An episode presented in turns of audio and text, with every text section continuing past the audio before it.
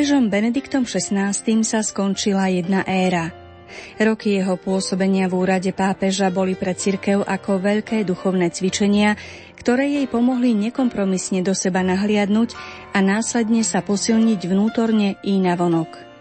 Tento skromný a neúnavný bojovník za pravdu, ktorý svojimi postojmi a rozhodnutiami priviedol svet neraz do úžasu, vždy vnímal svoju pozíciu ako zodpovednosť a denne sa pýtal, či ju zvláda. Pápež František po svojom zvolení takto charakterizoval svojho predchodcu. Bol to veľký pápež. Veľký v službách teológie, veľký v láske k ľuďom a k cirkvi, veľký v čnosti a v zbožnosti. Tieto slová potvrdzuje aj novinka posledné rozhovory s Benediktom XVI, ktoré pripravil a zrealizoval Peter Zewald. O nej bude reč v nasledujúcich minútach s Martinou Grochálovou, ktorá tento zaujímavý titul preložila do slovenčiny. Otázky jej kladie Danka Jacečková, hudbu vybrala Diana Rauchová a technickú stránku zabezpečil Matúš Brila. Počúvate literárnu kaviareň a teraz už odovzdávam slovo Martine. Kniha bola dlho očakávaná, dá sa povedať, že s nádychom senzácie. Čo emeritný pápež prezradí zo zákulisia Vatikánu a svojho života? Senzácia v tom zmysle, ako ju možno mnohí čakajú, určite nie, že sa dozvie niečo bombastické, niečo neočakávané, ale kniha prináša mnohé zaujímavé a nové výpovede, napríklad e, spomienky pápeža Benedikta na rôznych teológov, s ktorými spolupracoval, alebo aj nové spomienky zo svojho detstva a zo života ich rodiny, e, ku ktorej mal veľmi blízky vzťah a ktorá bola v jeho živote takým kľúčovým momentom. Ukáže nám táto knižka trošku iného pápeža, než toho, ktorého sme poznali počas jeho pontifikátu pri verejnom vystupovaní? Nemala som ten dojem, že by to bol iný pápež, bol to ten istý pápež Benedikt, ale možno, že viac ponúkol taký pohľad, ako vníma sám seba, pretože Peter Zevalca ho na to aj viackrát pýta, ako vnímal sám seba ešte v mladosti, alebo ako vníma sám seba teraz, ako vnímal niektoré aspekty alebo niektoré rozhodnutia, ktoré robil. Takže Iný nie, ale možno z iného pohľadu ho človek môže vnímať a ja osobne som si uvedomila, že je to naozaj taký človek, ktorý má vo veciach jasno, ktorý je e, na pravom mieste a ktorý svoje rozhodnutia robil vedomé a nie nejako spontáne a chaoticky, ale ich mal vždy premyslené a to bolo charakteristické pre celý jeho život. Spolupráca Benedikta XVI. s Petrom Zevaldom, ktorý vlastne robil s ním tento rozhovor, nie je prvá. Poznajú sa už nejaký čas. Aký je vlastne ich vzťah? Dá sa to vycítiť aj z riadkov tejto knihy? Určite áno, pretože v knihe je veľmi osobný úvod Petra Zevalda, kde opisuje okolnosti, ako vznikol tento rozhovor ale ich spolupráca sa začala ešte v roku 1992, keď Peter Zevald pracoval pre magazín denníka Süddeutsche Zeitung a jeho úlohou bolo napísať portrét o kardinálovi Ratzingerovi, ktorý bol vtedy najznámejší kardinál a v úvodzovkách možno povedať najobávanejší. Peter Zvald veľmi dlho na tento rozhovor čakal a z prvého rozhovoru pre noviny nakoniec e, vznikla aj prvá kniha rozhovorov s kardinálom Ratzingerom a mala nielen ten význam, že sa stala svetovým bestsellerom, ale aj ten, že Petra Zevalda e, stretnutie s Jozefom Ratzingerom priviedlo späť do katolíckej cirkvi, z ktorej predtým vystúpil. Je známe v literárnych a vydavateľských kruhoch, že niekedy získať na predpokladaný bestseller práva vydať ho v Slovenčine nie je jednoduché, tak by ma teraz zaujímalo, že či boli nejaké veľké boje práve o získanie týchto práv na vydanie slovenské. Áno, o knihu bol veľký záujem ešte, ešte skôr ako vôbec vznikla v Nemčine, pretože bolo zrejme, že to bude kniha, o ktorú bude mať záujem široká verejnosť. A aj na Slovensku, hoci je to veľmi malý trh, tak e, sa prejavilo viacero záujemcov nielen z radou kresťanských vydavateľstiev, ale aj civilných. E, napokon e, práva dostal nejaký neznámy vydavateľ, ktorý však nedodržal podmienky zmluvy a bolo vyhlásené druhé kolo, v ktorom sa podarilo knihu získať Vieme o tom, že veľkými láskami Benedikta XVI. Jozefa Ratzingera sú filozofia a teológia. Nakoľko je to poznať práve z tejto knihy, že má k ním taký hlboký vzťah? Benedikt XVI eh, vo svojich eh, dielach aj vôbec vo svojej teológii vždy zdôrazňoval rozum, úlohu rozumu vo viere. Aj to sú jeho témy po celý čas. Konkrétne v knihe to možno badať na tom, ako opisuje udalosti druhého Vatikánskeho koncilu a aké tam boli súvislosti, že ako vznikali jednotlivé texty koncilové, ako o nich diskutovali. A vlastne celý čas, nielen v knihe, ale celý život sa prejavuje ako profesor. Aj sám to o sebe hovorí, že možno ešte viac ako kňazom túžil byť profesorom ale cítil alebo pochopil z toho, ako ho Boh viedol, že ak sa má stať profesorom, tak sa musí stať najskôr kňazom. A toto bolo v jeho živote po celý čas prepojené. Myslím, že je vhodná chvíľa, aby sme zalistovali v knihe posledné rozhovory a položili Benediktovi XVI. nejakú otázku. Napríklad o novej evangelizácii, ktorú emeritný pápež intenzívne rozbehol. Autor rozhovoru, novinár Peter Zévald, konštatuje, že by mohlo trvať celé storočia, aby sa Európa opäť pokresťančila, ak by to vôbec bolo možné. Nerobíme si o tom ilúzie? Nesmieme sa vzdať hlásania Evanielia. Aj v grécko-rímskom svete sa zdalo absolútne absurdné, že príde pár židov, aby sa pokúsili získať pre kresťanstvo veľký, vzdelaný, múdry grécko-rímsky svet. Vždy sú aj veľké neúspechy. Ako sa bude Európa vyvíjať? Do akej miery to ešte bude Európa, keďže sa v nej vytvárajú nové štruktúry obyvateľov z rozličných národov, nevieme. No ohlasovať Božie slovo, ktoré má v sebe silu budovať budúcnosť, dávať ľuďom zmysel života, učiť ich žiť, to je absolútne potrebné bez ohľadu na úspech. Apoštoli nevedeli robiť sociologické výskumy, či sa to dá alebo nie, ale museli dôverovať vnútornej sile Božieho slova. Najskôr sa pripojilo iba niekoľko malých ľudí, no potom sa to rozšírilo. Samozrejme, slovo Evanielia môže z kontinentu zmiznúť. Vidíme, že počiatočné kresťanské oblasti Malá Ázia a Severná Afrika už nie sú kresťanské. Môže zmiznúť aj z miest, kde malo veľkú silu. No Božie slovo sa nikdy nesmie prestať ohlasovať a nesmie sa stať bezvýznamným. K opätovnému schváleniu Tridentskej omše toto úsilie bolo trochu váhavé. Bolo to pre odpor v rámci samotnej cirkvy? Isté, pretože tu bol strach pred jej opätovným zavedením a potom tu boli ľudia, ktorí reformu nepochopili správne. Nie je to tak, že by tu teraz bola iná omša. Jestvujú dve formy jedného a toho istého obradu. Obe však patria do jedného základného obradu. Vždy som hovoril a ešte aj hovorím, že je dôležité, aby to, čo bolo v cirkvi predtým pre ľudí to najposvetnejšie, nebolo zrazu úplne zakázané. Spoločnosť, ktorá považuje za zakázané to, čo bolo predtým vnímané ako najdôležitejšie, sa neudrží. Vnútorná identita toho, čo je odlišné, musí byť očividná. V tomto smere mi nešlo o taktické veci a o kto vie čo iné, ale o vnútorné zmierenie cirkvy so sebou samou. Schválenie starej liturgie sa často interpretuje tak, že išlo predovšetkým o ústretovosť voči kňazskému bratstvu svätého 50. To je teda absolútne nesprávne. Pre mňa bolo dôležité, aby bola cirkev vnútorne zjednotená so svojou minulosťou. Aby to, čo jej bolo predtým sveté, teraz nebolo zlé. Obrad sa musí rozvíjať. Do tejto miery mala reforma zmysel, no nesmie sa podlomiť identita – Kňazské bratstvo svätého Pia X. však stavia na tom, že ľudia majú pocit, že cirkev popiera samú seba. To nesmie byť. No ako som už povedal, môj zámer nemal taktickú povahu, ale išlo o samotnú vec. Pravda, že aj toto je bod, že v okamihu, keď vidíte, že hrozí štiepenie cirkvy, pápež je povinný urobiť všetko možné, aby mu zabránil. K tomu patrí aj snaha priviesť týchto ľudí opäť k jednote cirkvy, ak je to možné. Ako prefekt ste sa stiažovali na ochudobnenie a zneužívanie liturgie. Liturgia je podľa vás alfou a omegou viery. Závisí od nej budúcnosť cirkvy.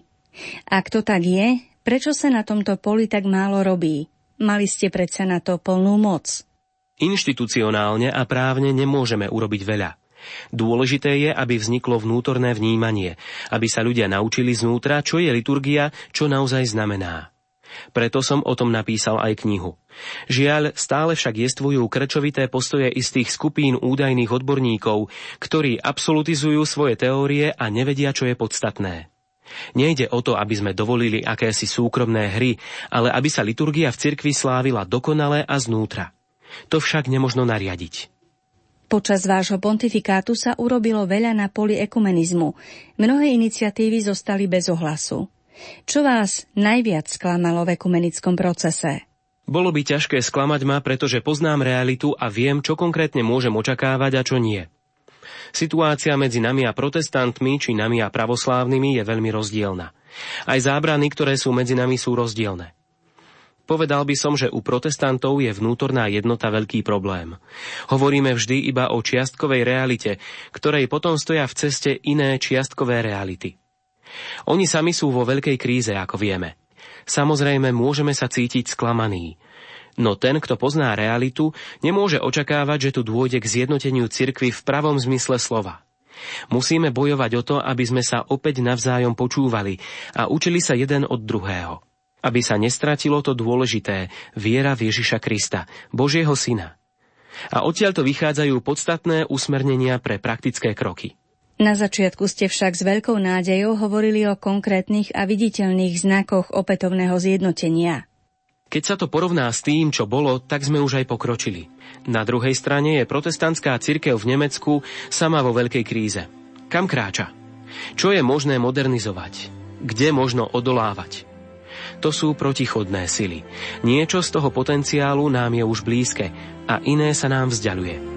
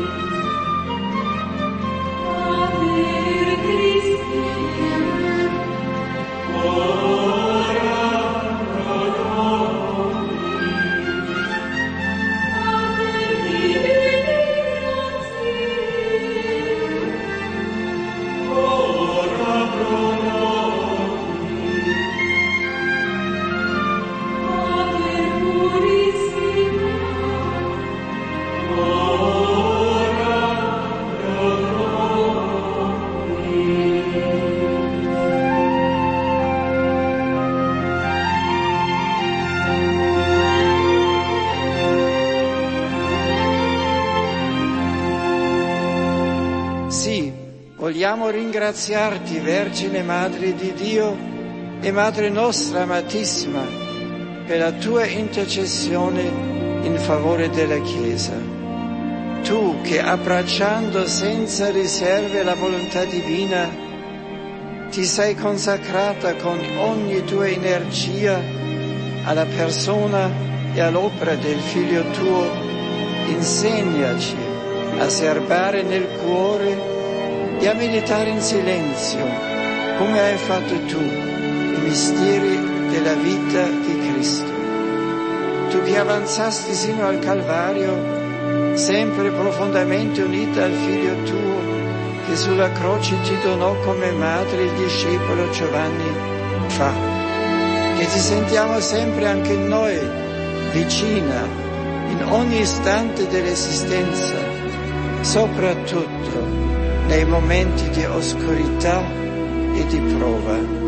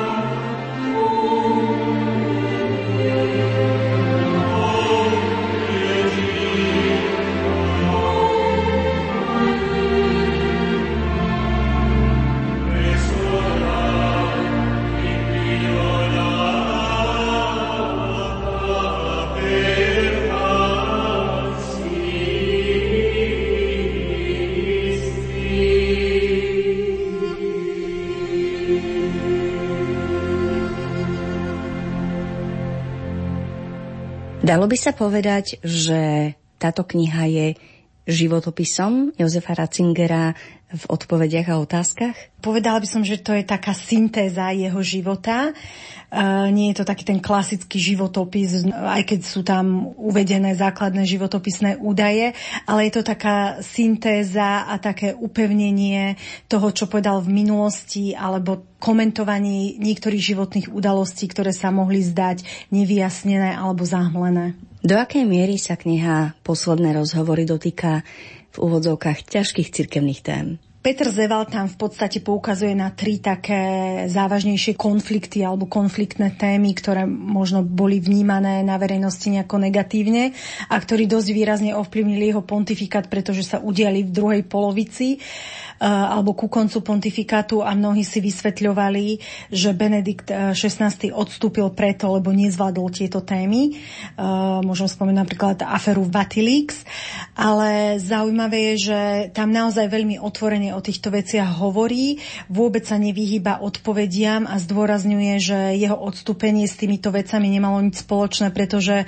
tieto veci najskôr vyriešil a až potom odišiel. A opakovane zdôrazňuje, že sa neodchádza od veci, ak nie sú dokončené a už vôbec nie, ak je tam nejaký problém.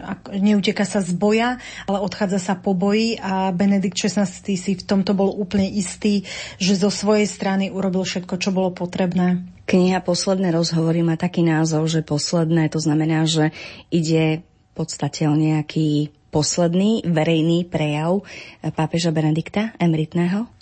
Myslím si, že áno, pretože on sám to tam hovorí, že neplánuje nič napísať, že svoje dielo uzavrel a že jeho jedinou ambíciou je dobre sa pripraviť na smrť. V tomto sa opäť ukazuje veľkosť e, človeka Benedikta XVI. alebo veľkosť človeka Jozefa Ratzingera táto kniha ani nebola plánovaná ako nejaký projekt.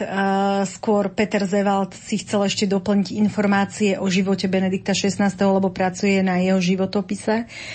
A vlastne z tých opakovaných stretnutí, ktoré s ním viedol eh, krátko pred jeho odstúpením a potom po odstúpení, eh, vznikla aj táto kniha rozhovorov. Robiť takýto rozhovor s osobnosťou, ako je Benedikt XVI, určite nie je jednoduché a slovo, ktoré sa v tejto súvislosti vynára, je zrejme zodpovednosť, ale o nič menej zodpovednosti si asi nemala ani ty, keď si robila preklad tejto knihy. Ako to celé prebiehalo? Eh, áno, mala som pred týmto prekladom bázeň, ale zároveň eh, to bolo pre mňa aj také isté ukončenie akademickej práce, lebo som krátko predtým eh, obhajila doktorát, v ktorom som vlastne skúmala predchádzajúce rozhovory Benedikta XVI. a Petra Zevalda z hľadiska prekladu. Takže pre mňa to bolo také ukončenie tejto práce v praktickým výstupom. Práca bola náročná najmä preto, že sme na ňu mali veľmi málo času. Keďže sme práva na knihu dostali neskôr, tak sme ju chceli vydať v čo najkračom čase. Sme si vo vydavateľstve povedali, že tomu venujeme maximálne úsilie a dostala som mesiac na preklad, ale tou výhodou bolo to, že som mohla robiť iba preklad, že som nemala iné povinnosti. Pomohlo mi to, že som poznala rôzne súvislosti, že som poznala život Benedikta XVI. aj Petra Zevalda. Takže to bolo o to jednoduchšie a rovnako mi pomáhali mnohí kolegovia, ktorí so mnou konzultovali niektoré veci, ktoré neboli úplne jasné. Nakoľko si sa do prekladu tejto knihy zainteresovala osobne v tom zmysle, že či si tam našla niečo také, čo povedzme ťa o Benediktovi 16. prekvapilo, že si sa dozvedela niečo, čo posunulo tvoj vzťah k nemu osobný do trošku inej roviny? A bola to predovšetkým taká jeho obrovská pokora. Napríklad mňa veľmi dojalo to, ako hovorí o svojom nástupcovi pápežovi Františkovi. Vlastne niečo také sa ešte nikdy v histórii nestalo. A Peter, Peter Zevald mu dáva také provokačné otázky, ako by ho chcel vyprovokovať, aby pápeža Františka kritizoval, alebo aby povedal, čo sa mu na ňom nepáči. A Benedikt s veľkou pokorou hovorí také veľmi pozitívne veci a to, čo na Františkovi obdivuje.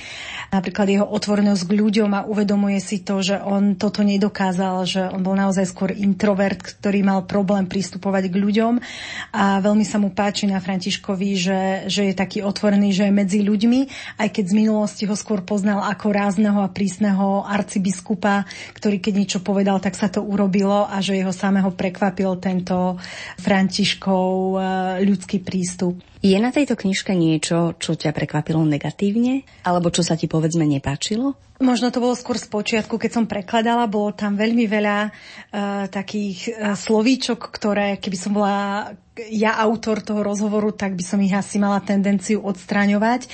Tak myslím si, áno, také podporné doplňujúce slovíčka a povedal by som.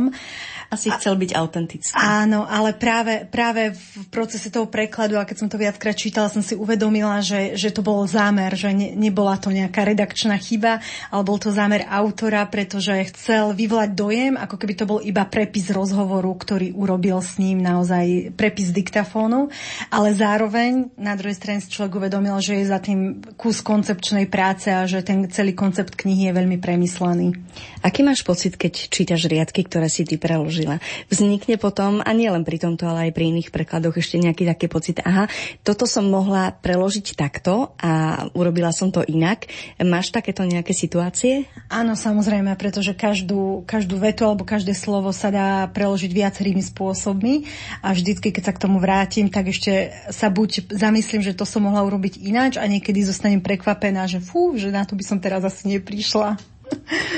Čo by si chcela odkázať poslucháčom Rádia Lumen v súvislosti s touto knižkou Posledné rozhovory? aby si ju prečítali tí, ktorí majú možno nejaké výhrady voči e, Benediktovi XVI. Pozreli sa na neho s odstupom a novým pohľadom, lebo myslím si, že táto knižka im to určite umožní. Rozprávali sme sa s Martinou Grochálovou, prekladateľkou knihy Posledné rozhovory s Benediktom XVI. A teraz opäť zo pár zrniek zo samotnej publikácie. Pokračujeme otázkou na emeritného pápeža o tom, ako vidí budúcnosť kresťanstva.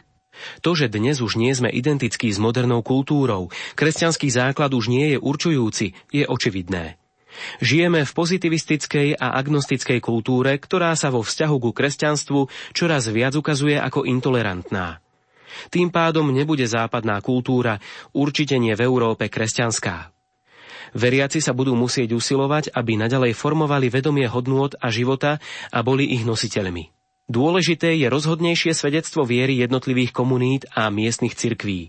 Zodpovednosť bude väčšia. Čo by ste pri pohľade späť považovali za poznávací znak svojho pontifikátu? Povedal by som, že dobre to vyjadruje rok viery. Nové povzbudenie veriť, život vychádzajúci znútra, z dynamiky viery. Potreba opäť objavovať Boha. Objavovať ho znova v Kristovi, teda znova nájsť centrálny charakter viery. Ako pápež sa vidíte ako posledný zo starej éry alebo ako prvý v novej ére? Povedal by som, že medzi týmito érami. Nepatrím už do starého sveta, ale ani nový tu ešte pre mňa nie je. Je voľba pápeža Františka vonkajším znakom historického medzníka? Začína sa ním definitívne nová éra? Rozdelenie času spoznávame vždy až neskôr, že sa vtedy začal stredovek alebo vtedy novovek. Až spätne vidíme, ako to prebieha. Preto by som sa to teraz neodvážil povedať ale že cirkev čoraz viac vystupuje z európskej štruktúry života a príjma novú podobu a žijú v nej nové formy, je zrejmé. Predovšetkým vidíme, ako napreduje odkresťančovanie Európy, že v Európe sa všetko kresťanské čoraz väčšmi stráca z verejnosti. Cirkev si preto musí nájsť nový druh prítomnosti, musí zmeniť spôsob svojej prítomnosti. Prebiehajú periodické zvraty, v ktorom bode môžeme však presne povedať, že sa začína jedno alebo druhé, to ešte nevieme. Čo ste mali najmenej rád na svojom úrade? Povedal by som, že politické návštevy. Potom konkrétne to bolo vždy aj pekné rozprávať sa s predstaviteľmi štátov a veľvyslancami, lebo to bola vzácna skúsenosť. Väčšinou sú to ľudia, ktorí, hoci nie sú kresťania, majú duchovný záujem. No politická časť bola pre mňa najnáročnejšia. Jestvuje niečo, v čom ste sám so sebou nespokojní? Áno, iste. Napríklad, že som vždy nevládal katechézy predstaviť tak prenikavo, tak ľudsky, ako je to možné. S čím by ste sa boli radi vo svojom živote viac zaoberali? Rád by som bol pracoval viac vedecky. Zjavenie, písmo, tradícia a teológia ako veda bol okruh tém, ktorý som chcel vedecky ešte viac spracovať, no nemohol som. Napriek tomu som spokojný s iným, čo bolo. Dobrý pán Boh chcel niečo iné. To bolo pre mňa určite správne. Nestráca sa po toľkých desaťročiach aj dôvera v ľudí vlastného remesla, v silu teológie a teológov? Nemecká univerzitná teológia je zaiste v kríze a potrebuje nové mozgy. Potrebuje novú energiu. Potrebuje novú intenzitu viery. No samotná teológia je ustavične na ceste. Milému Bohu som vďačný za to, čo som mohol urobiť, aj keď to pri všetkej skromnosti vnímam skôr ako ovocie príležitosti, než ako pastoračno-duchovnú prácu. Čo som mohol urobiť je, ako som povedal, niečo iné ako to, čo som chcel robiť. Celý život som chcel byť skutočným profesorom, no spätne vidím, že to bolo takto dobré. Čo vnímate ako svoju slabú stránku? Zrejme jasné, cielené riadenie a rozhodnutia, ktoré s ním súvisia. Som predsa len v skutočnosti skôr profesor, niekto, kto premýšľa a uvažuje nad duchovnými vecami. Praktické vedenie úradu to nie je moja silná stránka a tak by som povedal, že to je istá slabina. Čo sa ešte možno naučiť vo vysokom veku a zvlášť ako pápež? No učiť sa môžeme vždy. Poprvé sa treba ďalej učiť, čo je viera a čo hovorí tejto dobe. Treba sa učiť väčšej pokore, jednoduchosti, ochote trpieť a mať odvahu odolávať. Na druhej strane otvorenosti a ochote kráčať ďalej. Ako pápež ste boli reformátor, konzervatívec, alebo, ako si myslia kritici, dokonca skrachovanec? Ako skrachovanca sa nevidím. Svoju službu som vykonával 8 rokov.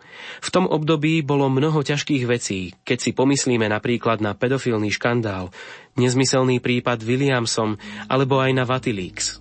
Celkovo to bol aj čas, keď mnoho ľudí opäť našlo novú cestu k viere a bolo tu tiež veľké pozitívne hnutie reformátor alebo konzervatívec. Vždy treba robiť oboje. Treba obnovovať a v tomto smere som sa usiloval posúvať vieru dopredu z pohľadu moderného uvažovania o viere.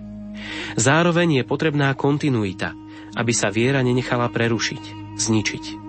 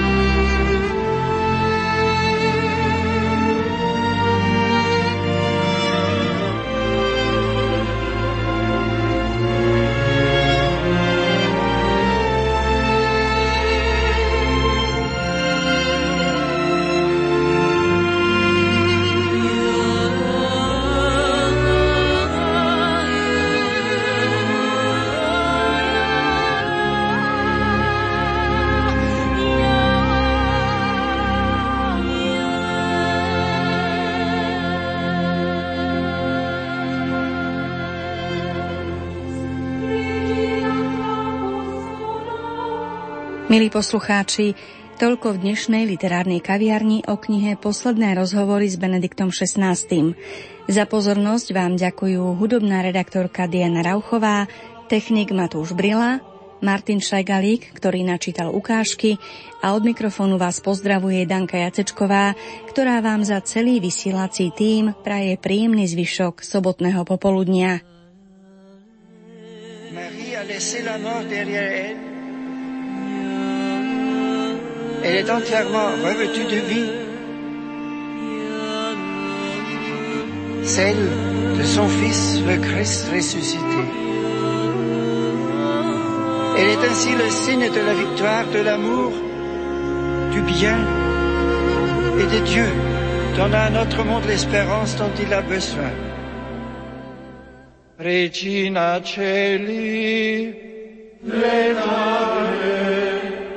Alleluia. Quia cremeruisti portare. Alleluia. Resurrexit. Sicut dixit. Alleluia.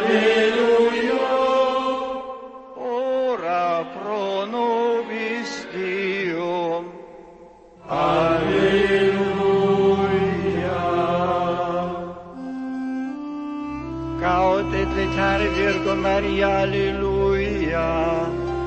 Quia surrexit Dominus Dei, alleluia.